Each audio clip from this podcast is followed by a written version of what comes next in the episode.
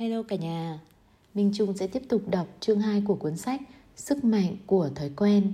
Chương 2, não bộ của sự thèm muốn, cách tạo thói quen mới. Vào một ngày đầu những năm 1900, Claudie C. Hopkins, một nhà quản trị xuất chúng người Mỹ, đã được gặp một người bạn cũ đang có ý tưởng kinh doanh mới. Bạn của ông đã tìm thấy một sản phẩm độc đáo và thuyết phục ông về sự thành công của nó sau này. Đó là một loại kem đánh răng, một loại thuốc pha chế có bọt và có mùi bạc hà với tên gọi là Pepsodent. Đã có vài nhà đầu tư mạo hiểm chấp nhận tham gia, một người thì đang nắm giữ các hợp đồng bất động sản đang rớt giá, người khác thì theo tin đồn đang liên kết với các băng nhóm xã hội đen, nhưng vụ kinh doanh này hứa hẹn sẽ rất lớn. Vì thế, ông muốn hỏi liệu Hopkins có đồng ý giúp đỡ họ thiết kế một chiến dịch quảng cáo trên toàn quốc không? Vào thời điểm đó, Hopkins đang là người đứng đầu trong một lĩnh vực kinh doanh đang bùng nổ nhưng không phổ biến trong nhiều thập kỷ trước, ngành quảng cáo.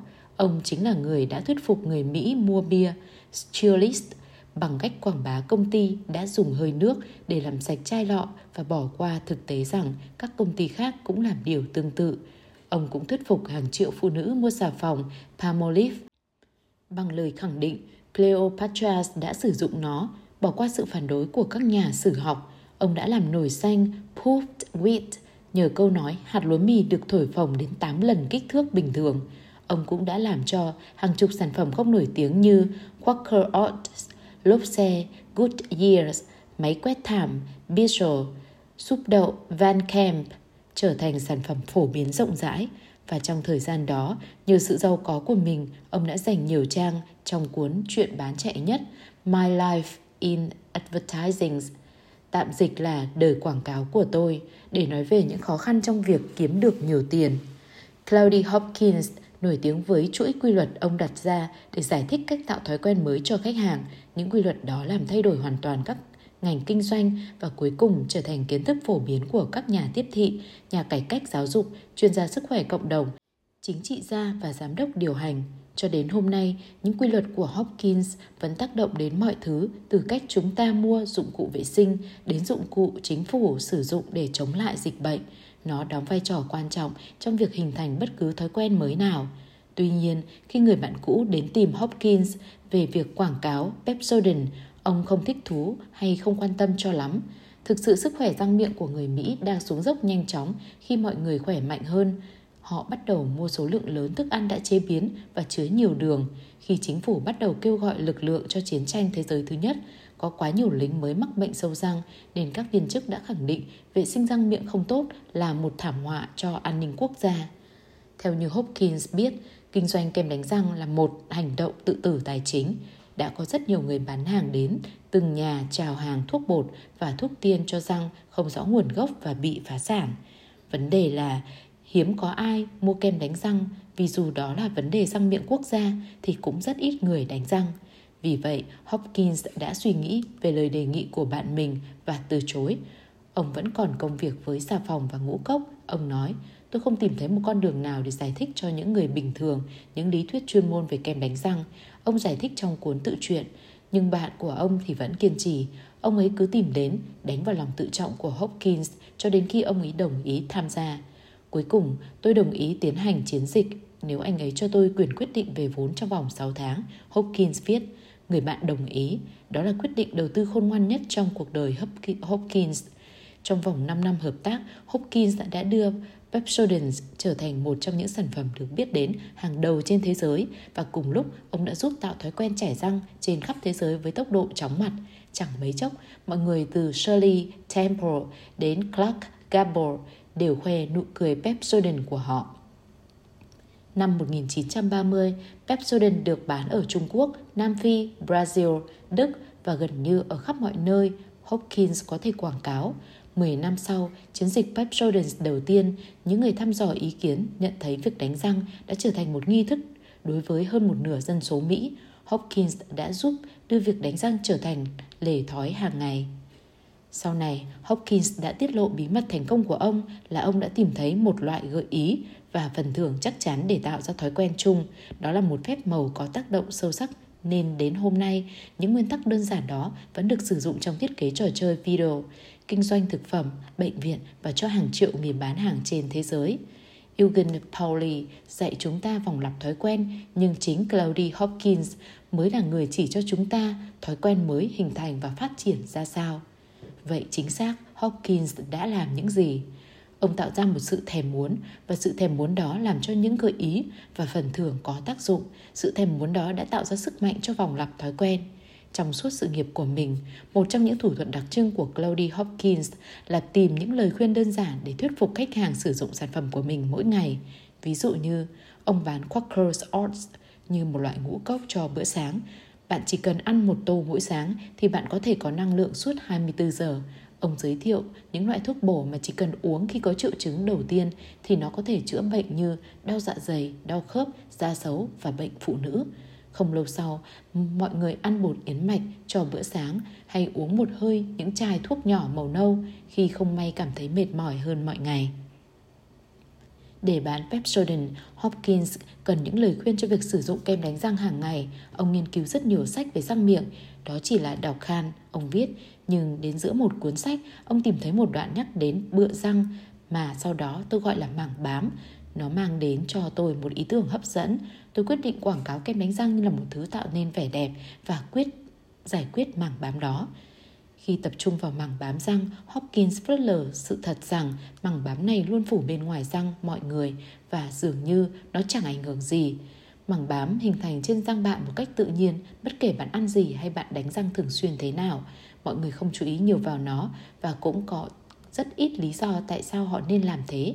Bạn không thể tống khứ được mảng bám bằng cách ăn một quả táo, trà ngón tay lên răng, chải răng hay xúc miệng bằng nước thật mạnh trong miệng. Kem đánh răng không làm gì giúp bạn thoát khỏi mảng bám răng, nhưng thực tế, một trong những nhà nghiên cứu răng miệng hàng đầu lúc đó đã có phát biểu mọi kem đánh răng hay cụ thể Pepsodent là vô tác dụng. Điều đó không làm Hopkins ngừng tiếp tục khám phá của mình. Ông quyết định đó sẽ là một gợi ý để tạo ra thói quen. Chẳng lâu sau, các thành phố tràn ngập quảng cáo của Pepsodent chỉ cần lướt ngón tay dọc răng của bạn, bạn sẽ cảm thấy mảng bám, nguyên nhân làm cho răng bạn xỉn màu và dễ bị sâu răng. Một quảng cáo nêu lên, hãy chú ý xem bao nhiêu người có làm hàm răng đẹp ở khắp mọi nơi. Một quảng cáo khác khắc họa vẻ đẹp của nụ cười. Hàng triệu người đang sử dụng một phương pháp mới để làm sạch răng. Tại sao chẳng có phụ nữ nào có mảng bám xỉn màu trên răng họ? Pepsodent đánh bay mảng bám. Sự sáng suốt của những lời thuyết phục đó dựa trên một ý, mảng bám răng, một thứ rất phổ biến và không thể bỏ qua. Nói ai đó đưa ngón tay lướt dọc răng họ, có vẻ thực sự họ sẽ làm theo như thế. Và khi họ làm, họ cảm thấy mảng bám. Hopkins đã tìm thấy một gợi ý đơn giản, lâu đời, rất dễ tạo ra mà một quảng cáo có thể khiến mọi người tự động làm theo. Hơn nữa, như Hopkins hình dung ra, phần thưởng còn hấp dẫn hơn, sau cùng ai không muốn đẹp hơn? Ai cũng muốn một nụ cười xinh tươi, đặc biệt khi chỉ cần đánh răng nhanh với Pepsodent. Sau khi tiến hành chiến dịch một tuần im mắng trôi qua, rồi hai tuần nữa, đến tuần thứ ba, nhu cầu bùng nổ, có quá nhiều đơn đặt hàng Pepsodent nên công ty không thể đáp ứng kịp.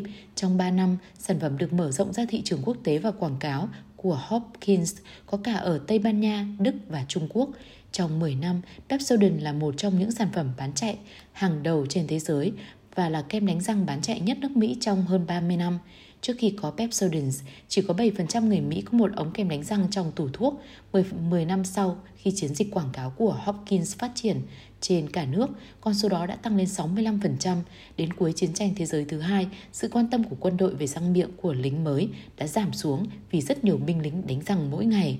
Một vài năm sau, khi sản phẩm xuất hiện trên kệ, Hopkins viết, tôi kiếm được một triệu đô la từ Pepsodent. Ông nói, điều then chốt là ông đã biết đúng tâm lý con người, tâm lý đó dựa trên hai nguyên tắc cơ bản.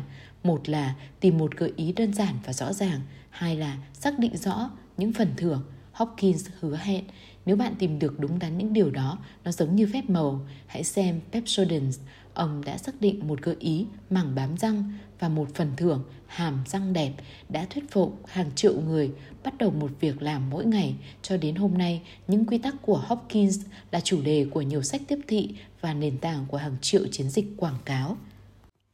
Và những nguyên tắc đó đã được dùng để tạo ra hàng ngàn thói quen khác mà mọi người thường không nhận ra nó tuân thủ chặt chẽ công thức của Hopkins như thế nào. Chẳng hạn, những nghiên cứu về người tạo được thói quen tập thể dục mới thành công cho thấy họ thường tuân theo một kế hoạch tập luyện nếu họ chọn một gợi ý nhất định như chạy bộ ngay lúc đi làm. Và một phần thưởng rõ ràng như một cốc bia hay một buổi tối xem TV thoải mái.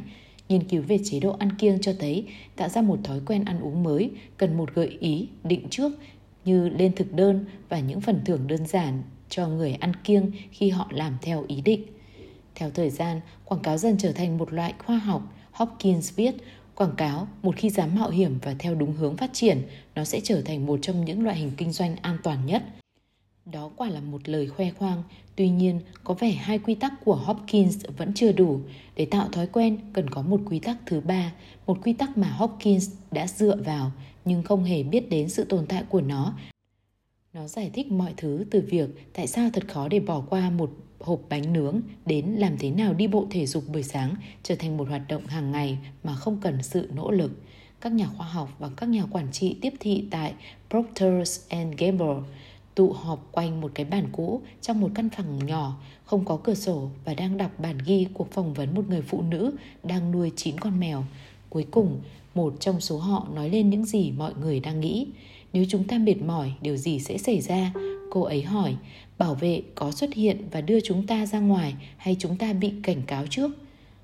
Người đội trưởng, một ngôi sao nổi danh trước kia trong công ty tên là Drake Stimson, nhìn chằm chằm vào cô ấy. Tôi không biết, anh nói, đầu tóc anh bù xù, đôi mắt mệt mỏi. Tôi chưa bao giờ nghĩ mọi việc sẽ trở nên xấu đi. Họ nói với tôi chạy dự án này là quảng cáo. Bỏ qua lời quyết đoán của Hopkins rằng quá trình bán thứ gì đó sẽ trở nên hoàn toàn không khoa học như thế nào. Đến năm 1996, nhóm người tụ tập quanh chiếc bàn đó được tìm thấy.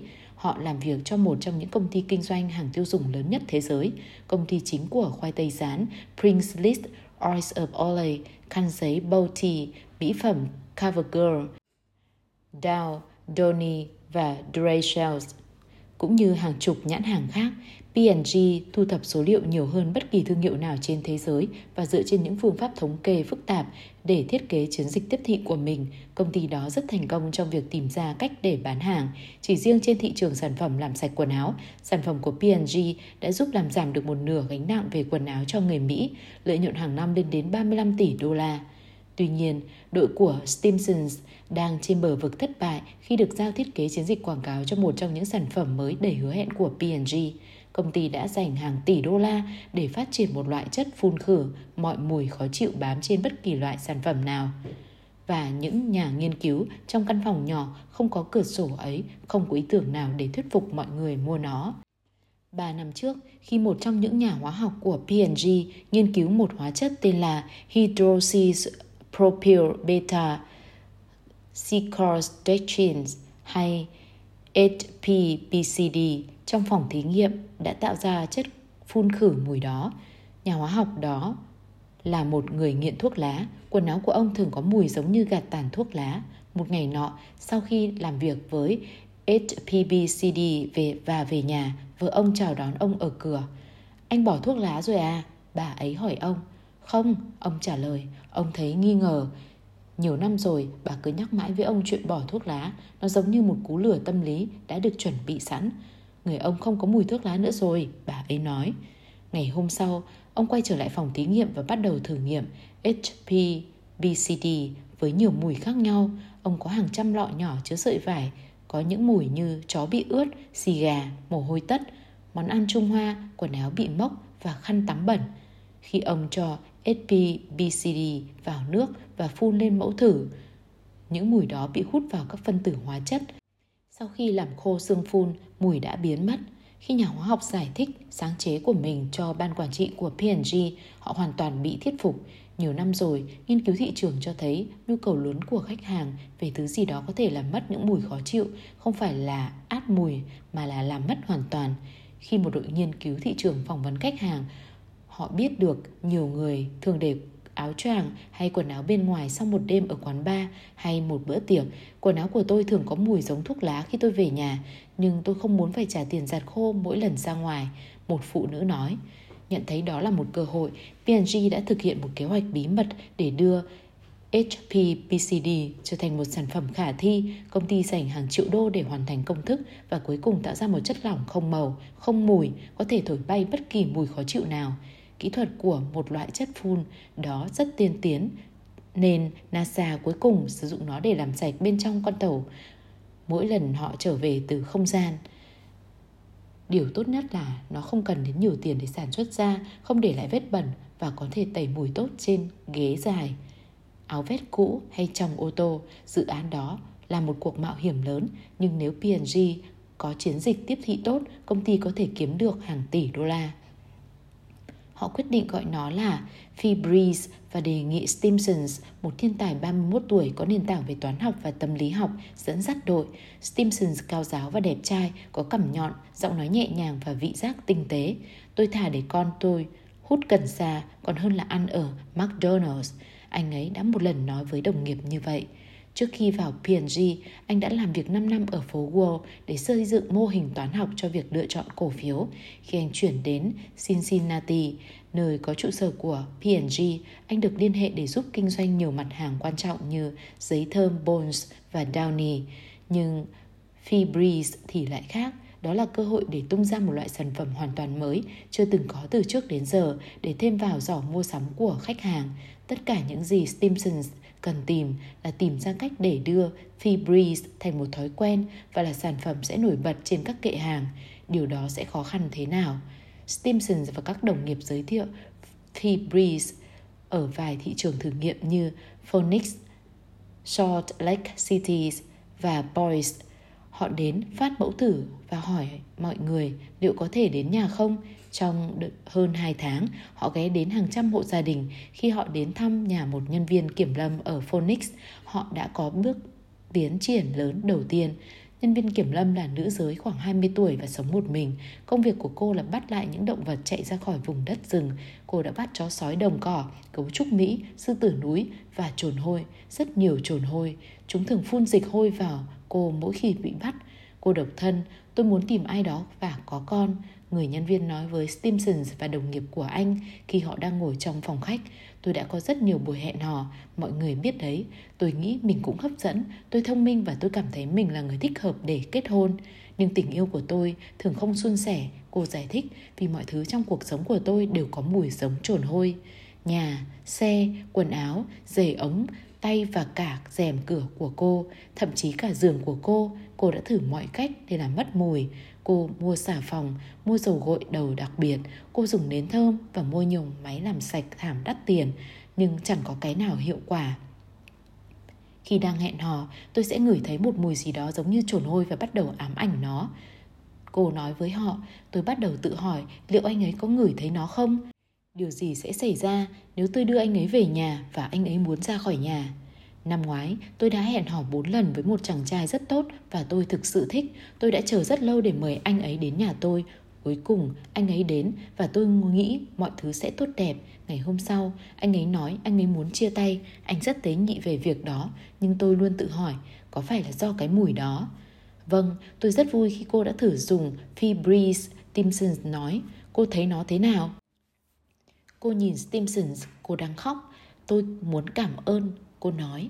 Loại thuốc phun này đã làm thay đổi cuộc đời tôi. Sau khi nhận mẫu thử Feebreeze, cô trở về nhà và phun lên ghế dài. Cô cũng phun rèm cửa, thảm, khăn trải giường, quần jean, đồng phục và cả bên trong xe ô tô.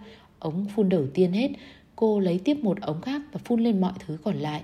Tôi đã nhờ tất cả bạn bè ghé qua nhà. Cô nói, họ không còn ngửi thấy gì, mùi chuồn hôi đã biến mất.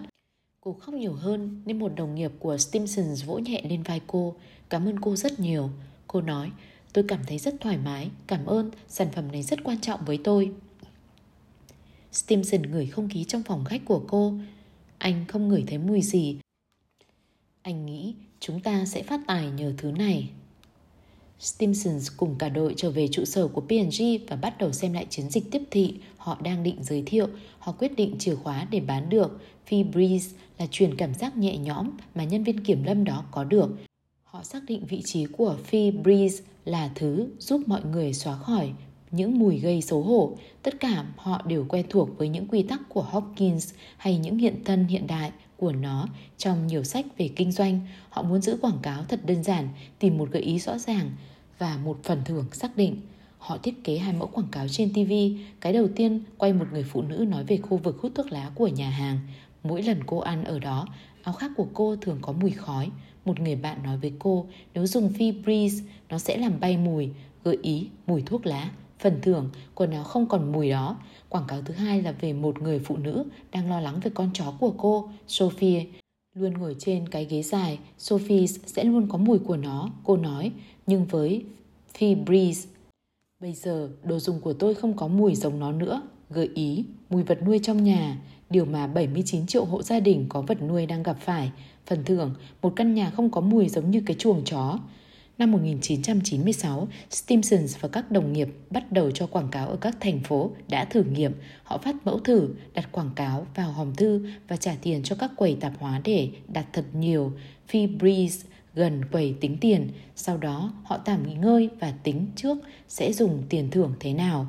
Một tuần trôi qua, rồi hai tuần, một tháng, hai tháng.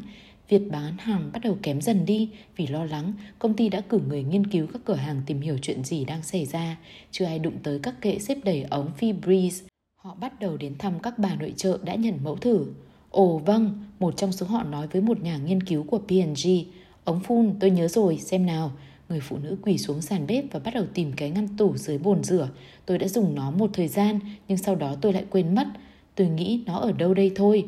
Cô đứng lên vì chẳng thấy gì, có thể nó ở trong tủ để đồ. Cô bước vào và đẩy mấy cây chổi sang một bên. À, nó đây rồi, ở phía sau, anh thấy không? Nó vỡ, vẫn nằm đấy gần đây. Anh có muốn lấy lại nó không? Febreze là thứ vô dụng. Đối với Stimsons, đó là một thảm họa. Các đối thủ cạnh tranh ở các chi nhánh khác nhận thấy một cơ hội khác trong sự thất bại đó.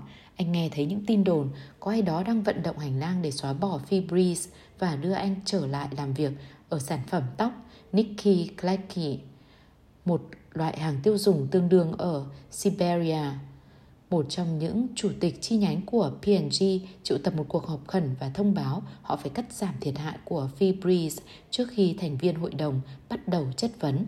Cấp trên của Stimsons đứng dậy và đưa ra một lời bào chữa. Vẫn có cơ hội để xoay chuyển mọi thứ. Ông nói, ít nhất hãy yêu cầu các tiến sĩ tìm hiểu chuyện gì đang xảy ra.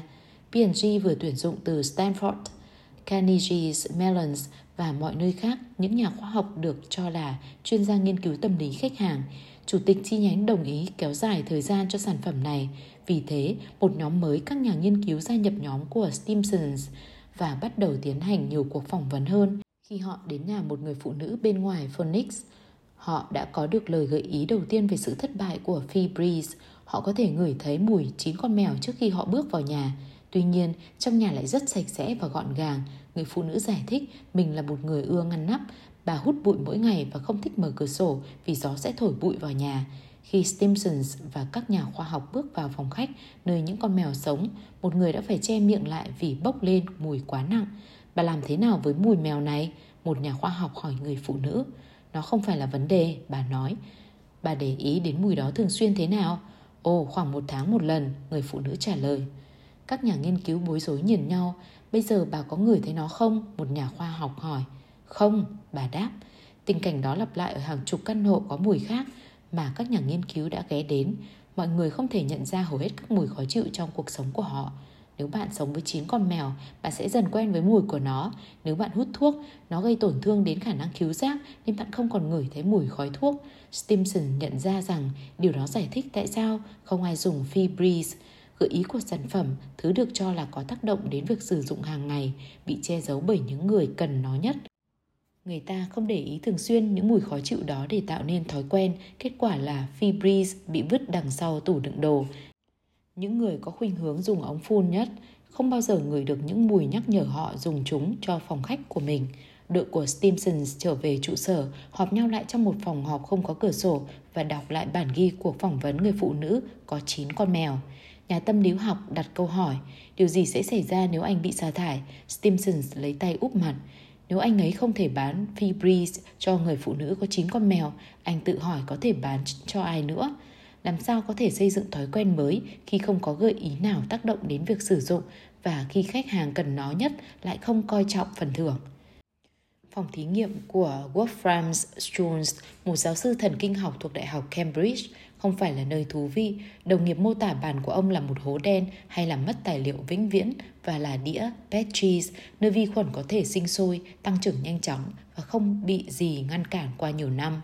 Khi Jules cần lau dọn gì đó khác thường, ông không dùng ống phun hay chất tẩy rửa, ông thấm ướt khăn giấy và cọ thật mạnh. Nếu quần áo của ông có mùi thuốc lá hay lông mèo, ông cũng chẳng để ý hay quan tâm đến. Tuy nhiên, những thí nghiệm Stroll tiến hành hơn 20 năm qua đã thay đổi hiểu biết của chúng ta về cách gợi ý, phần thưởng và thói quen tương tác thế nào. Ông đã giải thích tại sao vài gợi ý và phần thưởng lại có nhiều tác động hơn những cái khác và đưa ra bản đồ khoa học giải thích tại sao Pepsodent là một thành công, làm thế nào nhiều người ăn kiêng và người thích thể dục thay đổi thói quen rất nhanh và cuối cùng cần có gì để bán được Febreze. Vào những năm 1980, Schultz ở trong nhóm các nhà khoa học nghiên cứu não bộ của khỉ khi chúng học để thực hiện vài hoạt động nhất định như nhấn cần gạt hay mở móc cài. Mục tiêu của họ là tìm ra phần nào trong não bộ chịu trách nhiệm cho hành động mới. Một ngày nọ, tôi nhận ra điều này thú vị. Schultz nói với tôi, ông sinh ra ở Đức và bây giờ khi ông nói tiếng Anh nghe có vẻ giống như Arnold Schwarzenegger. Nếu kẻ hủy diệt là một thành viên của hội hoàng gia, một vài con khỉ chúng tôi nghiên cứu thích nước ép táo, những con khác thì thích nước ép nho và tôi bắt đầu tự hỏi điều gì đang diễn ra trong đầu những con khỉ này. Tại sao những phần thưởng khác nhau lại có tác động khác nhau đến não bộ? Jones bắt đầu chuỗi thí nghiệm để giải mã phần thưởng tác động như thế nào trên mức độ thần kinh học. Vào những năm 1990, khi công nghệ tiến bộ, ông tiếp cận những thiết bị mà các nhà nghiên cứu ở MIT đã sử dụng – Tuy nhiên, ngoài chuột, Jones còn hứng thú với khỉ như Julia, một con khỉ đuôi ngắn nặng 3,6 kg, có đôi mắt màu nâu lục nhạt và có một điện lực, một điện cực rất mảnh gắn vào não bộ cho phép Jones quan sát các hoạt động thần kinh khi nó xảy ra. Một ngày nọ, Jones đặt Julio vào một cái ghế trong phòng được chiếu sáng mờ mờ và bật một màn hình máy TV tính lên. Nhiệm vụ của Julio là nhấn một cái cần gạt khi những bức hình đó có màu sắc xuất hiện trên màn hình. Những xoắn ốc nhỏ màu vàng, những đường cong màu đỏ hay những đường thẳng màu xanh nếu Julio nhấn cần gạt khi một hình xuất hiện, một giọt quả mâm xôi theo đường ống gắn từ trần sẽ nhỏ vào miệng nó. Julia thích nước ép quả mâm xôi. Đầu tiên, Julia không mấy hứng thú với những gì đang có trên màn hình.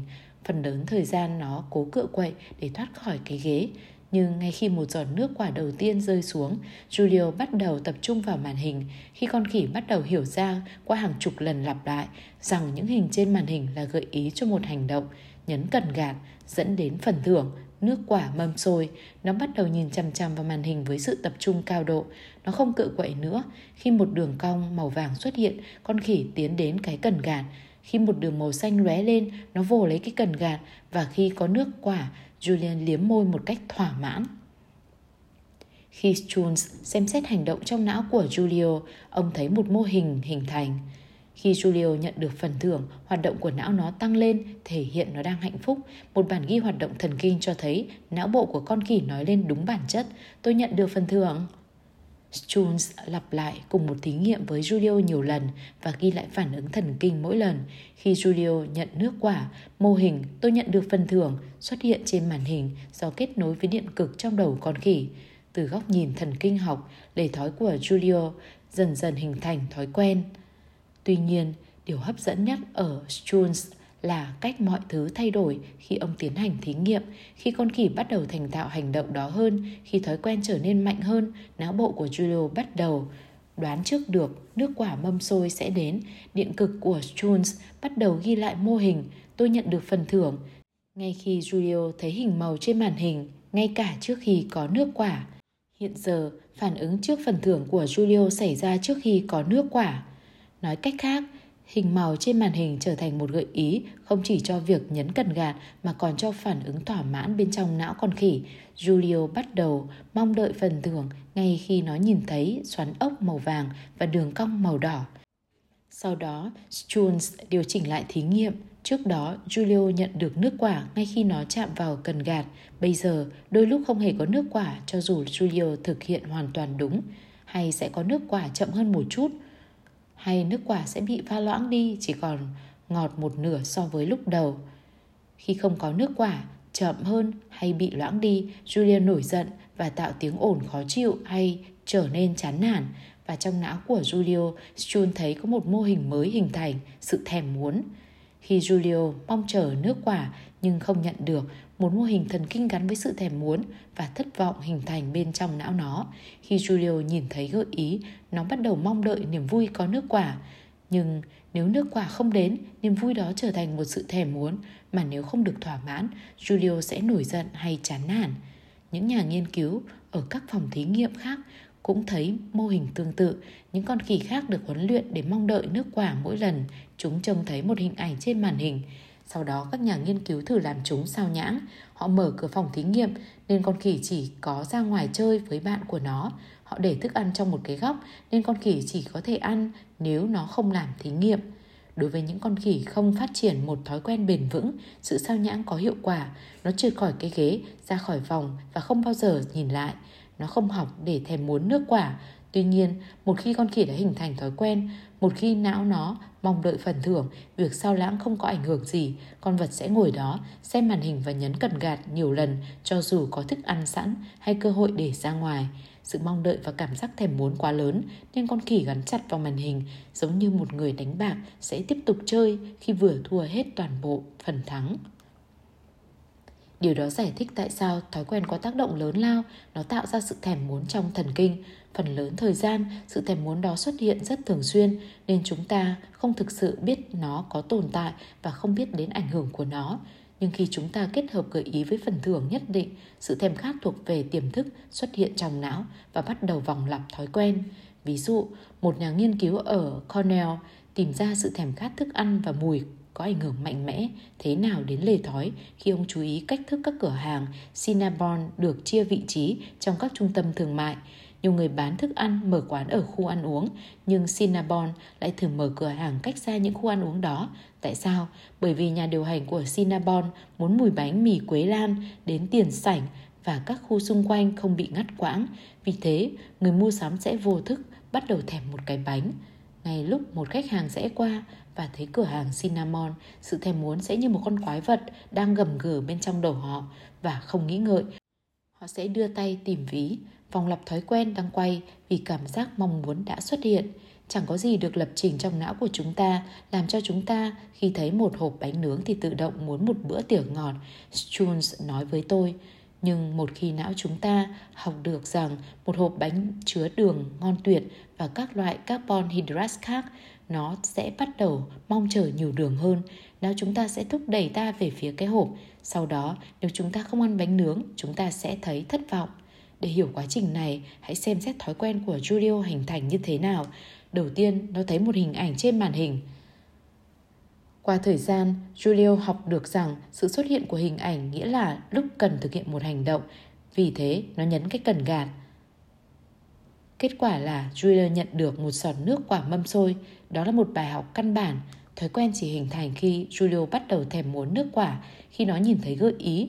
Một khi có sự thèm muốn đó, Julio sẽ tự động thực hiện, nó sẽ làm theo thói quen. Vòng lặp thói quen của Julio đó là cách thói quen mới được hình thành bằng cách đặt một gợi ý, một hành động và một phần thưởng cùng nhau, sau đó tạo ra một sự thèm khát làm động lực cho vòng lặp. Lấy việc hút thuốc lá làm ví dụ, khi một người nghiện thuốc thấy một gợi ý như một gói Marlboros, não bộ bắt đầu mong chờ mùi thuốc. Để não bộ có sự thèm muốn hơi thuốc thì chỉ cần dấu hiệu của điếu thuốc là đủ. Nếu không có điếu thuốc, sự thèm muốn sẽ tiếp tục tăng cho đến khi người hút thuốc vơ lấy một điếu Marlboro mà không nghĩ ngợi gì.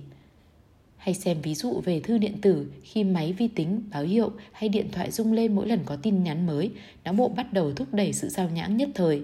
Khi nghĩ đến việc mở thư điện tử, nếu sự mong đợi đó không được thỏa mãn thì nó sẽ tiếp tục cho đến khi chủ nhân vì sốt ruột sẽ kiểm tra điện thoại Blackberries đang rung lên của họ dưới gầm bàn, dù đang trong một cuộc họp và họ biết đó chỉ là kết quả của trận bóng đá mới nhất với một đội hình lý tưởng.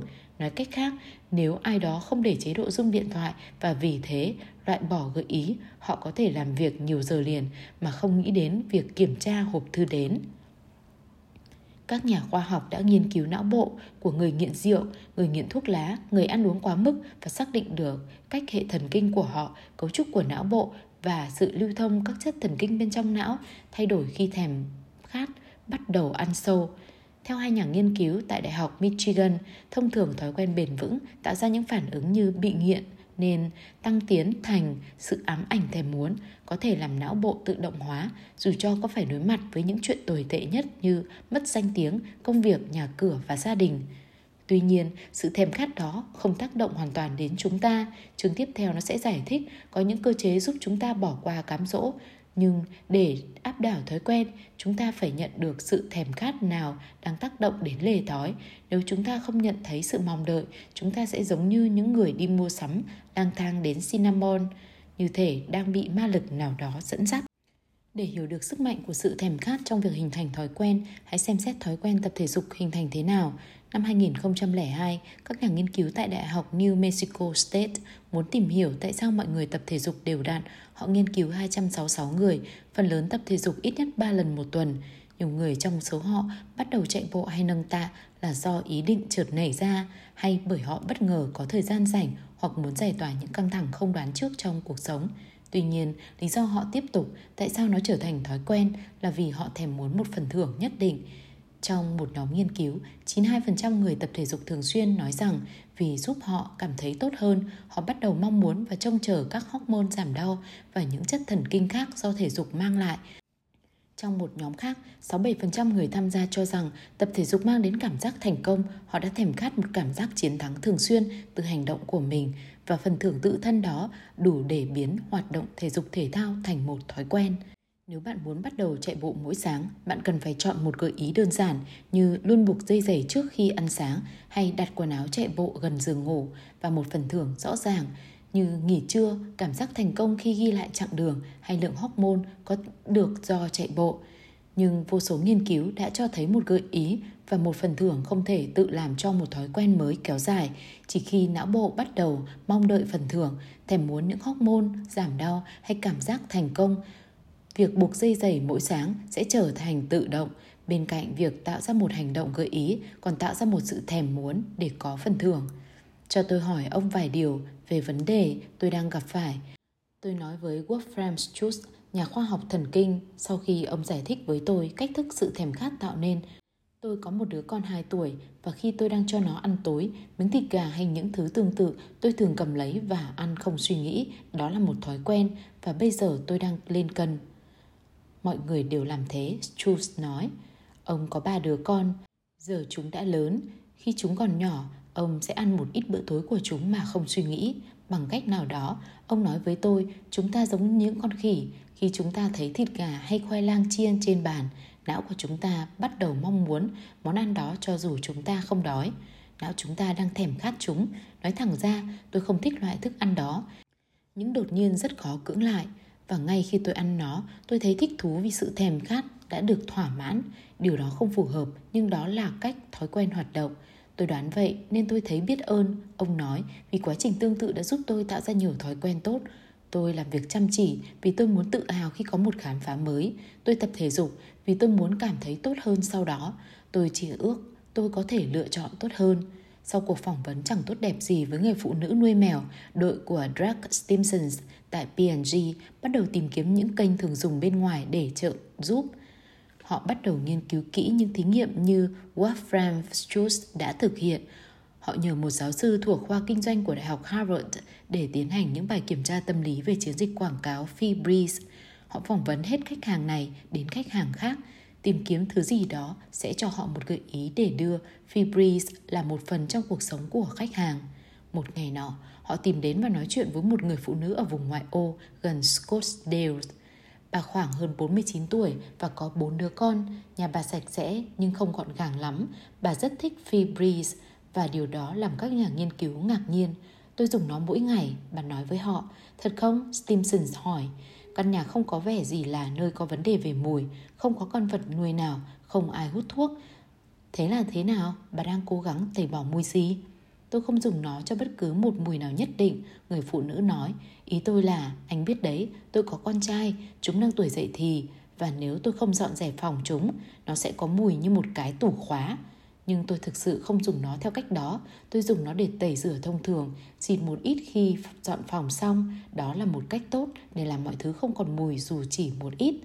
Họ đề nghị liệu họ có thể xem bà dọn dẹp nhà cửa không. Trong phòng ngủ, bà dọn giường, rũ gối, căng góc trải giường rồi lấy một ít ống Febreze và phun nhẹ nhàng.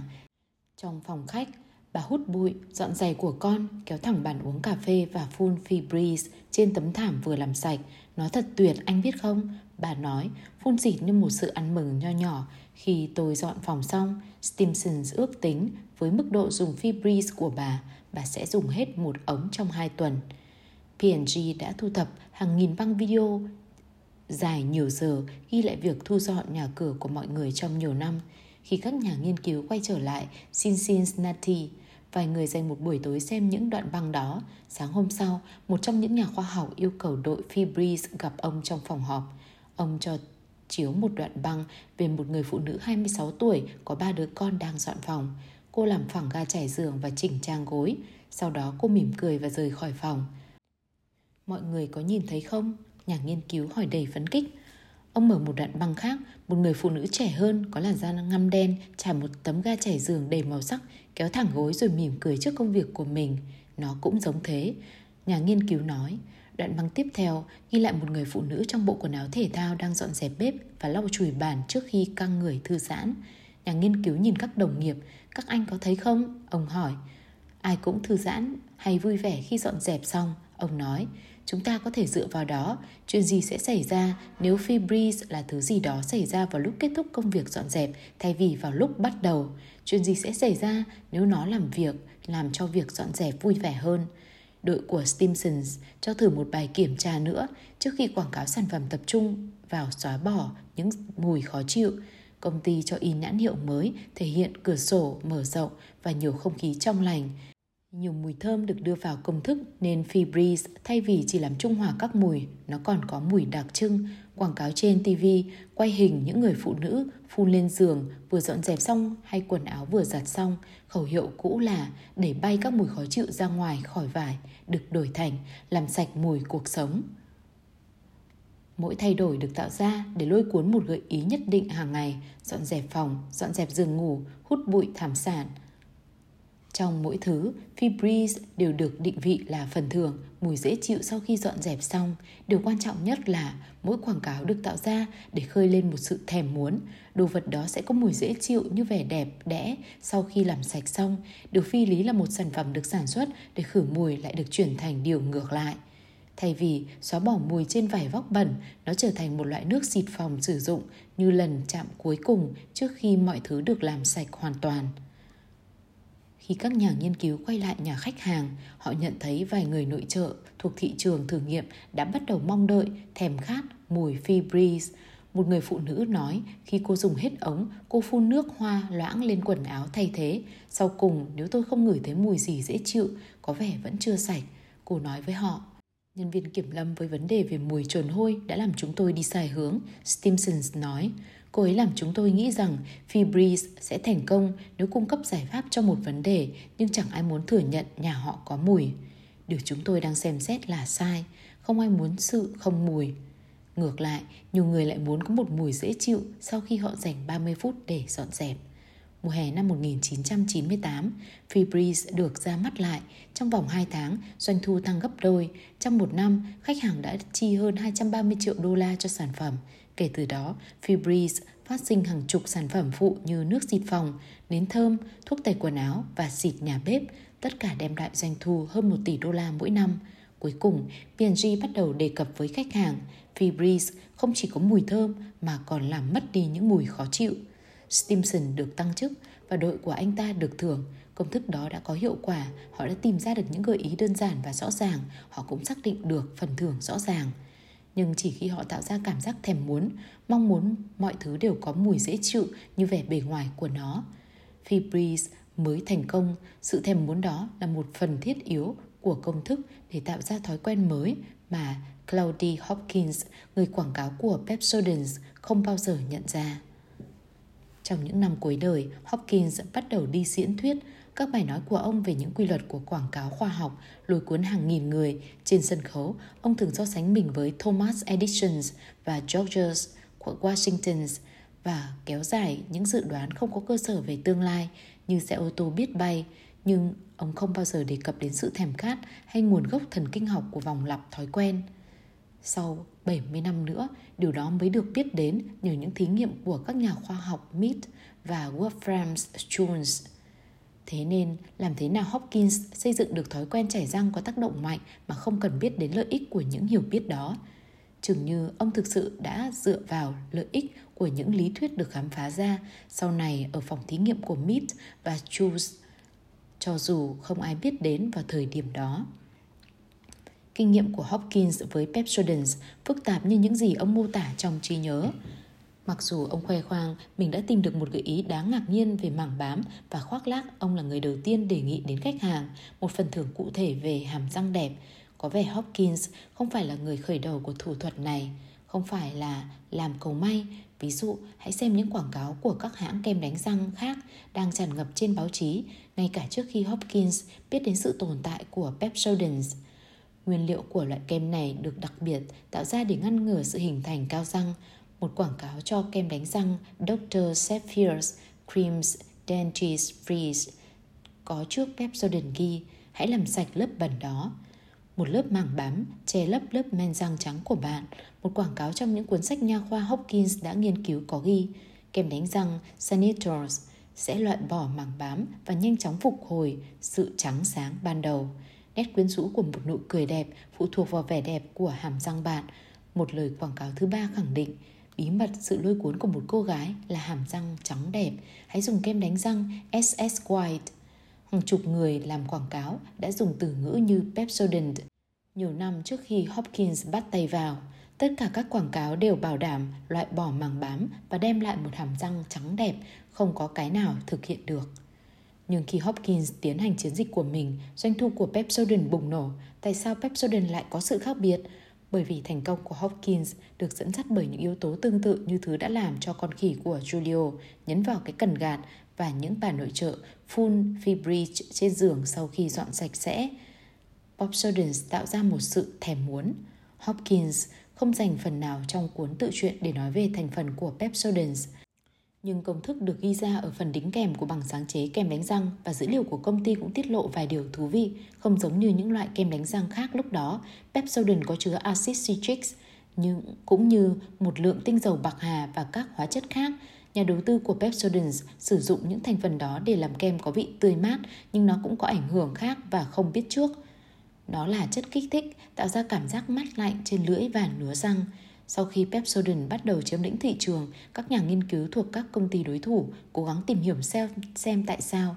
Điều họ tìm thấy là khách hàng nói nếu họ quên dùng Pepsodent, họ nhận ra sai lầm vì đã bỏ lỡ cảm giác mát lạnh đó trong miệng. Họ hy vọng, họ thèm khát sự kích thích nhẹ đó. Nếu không có nó, họ cảm thấy miệng mình không sạch sẽ. Claudie Hopkins không bán hàm răng đẹp, ông bán một cảm giác một khi mọi người thèm muốn sự mát lạnh, một khi họ đánh đồng với nó với sự sạch sẽ chảy răng trở thành thói quen. Khi các công ty khác khám phá được điều Hopkins đang bám đang bán thực sự là gì họ bắt đầu bắt trước ông. Trong nhiều năm gần như mọi loại kem đánh răng đều chứa tinh dầu và hóa chất làm cho nứa răng bị kích thích. Ngay sau đó, Pepsodent bắt đầu bán chạy hơn cho đến hôm nay, gần như tất cả kem đánh răng đều chứa chất phụ da với mục đích duy nhất là kích thích miệng sau khi đánh răng khách hàng cần phải dấu hiệu cho thấy một sản phẩm đang có tác dụng. JC Sinclair là nhà quản trị thương hiệu cho Oral-B và kem đánh răng Crest Kids nói với tôi, chúng tôi có thể làm kem đánh răng có vị giống bất cứ thứ gì, việt quất, trà xanh, miễn là nó có sự mát lạnh. Mọi người cảm thấy miệng họ đã sạch, sự mát lạnh không làm cho kem đánh răng có hiệu quả tốt hơn, nó chỉ thuyết phục mọi người là nó đang có hiệu quả. Bất kỳ ai cũng có thể sử dụng công thức đơn giản này để tạo ra thói quen cho mình. Muốn tập thể dục nhiều hơn, hãy chọn một gợi ý như đến phòng tập thể hình khi vừa thức dậy và một phần thưởng, một ly trà sữa trái cây sau mỗi lần tập. Sau đó, hãy nghĩ về ly sữa trái cây đó hay lượng hormone bạn cảm thấy. Hãy cho phép bản thân mong đợi phần thưởng. Cuối cùng, sự thèm muốn đó sẽ giúp bạn đẩy cửa phòng tập dễ dàng hơn mỗi ngày bạn muốn tạo ra thói quen ăn uống mới khi các nhà nghiên cứu liên kết với sổ đăng ký kiểm soát cân nặng quốc gia, một dự án với 6.000 người đã sụt 13,6 kg để xem xét thói quen của những người ăn kiêng thành công. Họ nhận thấy 78% trong số họ ăn sáng mỗi ngày, một bữa ăn báo hiệu một thời gian trong ngày. nhưng phần lớn những người ăn kiêng thành công còn hình dung một phần thưởng xác định khi họ tuân thủ khẩu phần ăn uống.